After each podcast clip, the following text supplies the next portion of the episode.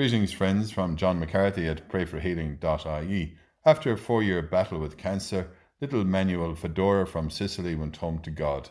It was 2010 and he was nine years old. He is now a servant of God. One day after communion, Manuel shared how he asked Jesus what he could give him the following Christmas. Jesus answered, Always show joy to others. Be a warrior of light in the midst of darkness.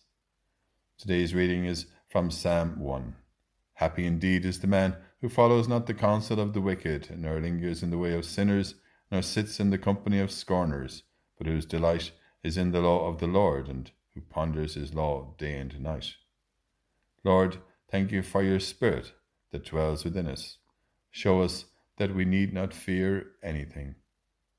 Give us the grace to become filled with joy and to be warriors of light in the midst of darkness, as we pray together and say for one another, Hail Mary, full of grace, the Lord is with thee. Blessed art thou among women, and blessed is the fruit of thy womb, Jesus. Holy Mary, Mother of God, pray for us sinners now and at the hour of our death. Amen.